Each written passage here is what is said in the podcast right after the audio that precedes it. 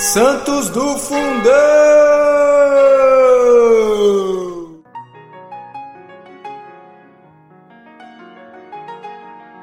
Fala galera, tudo bem? Hoje, no dia 8 de fevereiro, nós falaremos sobre Santo Pedro Ígneo.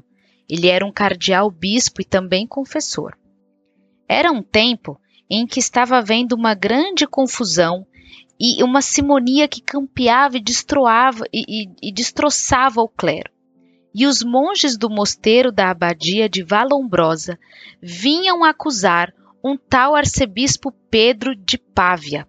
Então o nome dele era Pedro de Pávia. Os fiéis de Florença, num grande movimento, obrigaram aqueles monges a se submeterem a uma prova de fogo, a fim de que se estabelecesse a verdade. Que prova de fogo era essa? Duas enormes montanhas de lenha foram colocadas uma ao lado da outra, de forma que se formava uma ruazinha estreita entre elas. E ali, essas duas, é, essas duas montanhas de, de lenha, elas foram colocadas em frente da abadia. Os monges que estavam dentro da igreja suplicavam ao Senhor que os protegesse, e eles estavam aguardando o abade, que era quem escolher qual deles teria que passar por essa prova de fogo. O escolhido foi o Pedro, mas um outro Pedro, o Pedro Aldobrandini, tá? Um dos monges.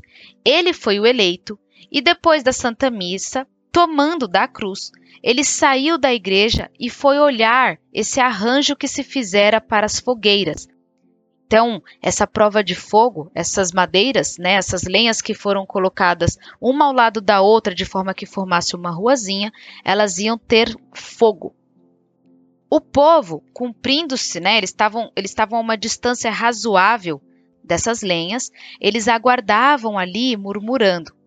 Colocaram fogo então nessas duas montanhas de lenha e de repente fez-se um silêncio. Pedro, que foi o escolhido, o monge escolhido, para passar por essa prova de fogo, ele ajoelhou-se e pôs-se a orar contritamente.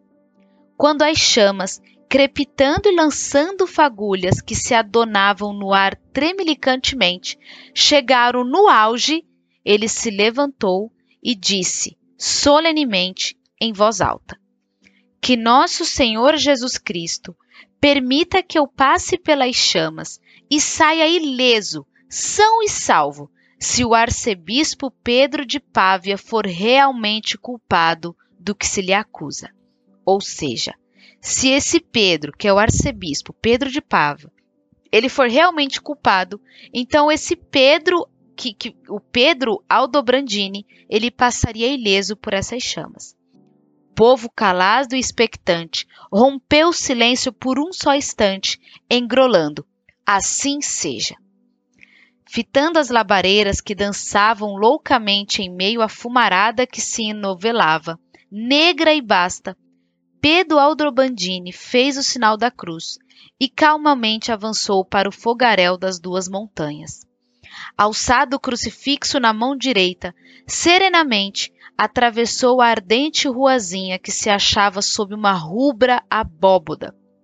O povo embasbacado esperava-o na outra extremidade.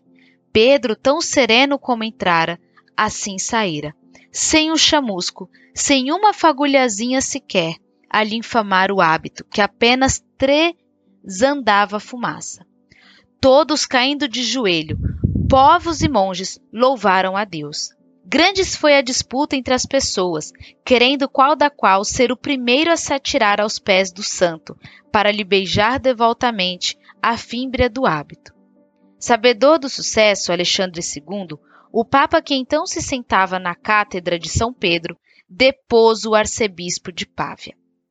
Pedro Aldrobandini, cognominado Igno, mais tarde pelo Santo Padre Gregório, o sétimo, foi feito cardeal e bispo de Albano. Santo e tranquilamente, ele faleceu em 1089.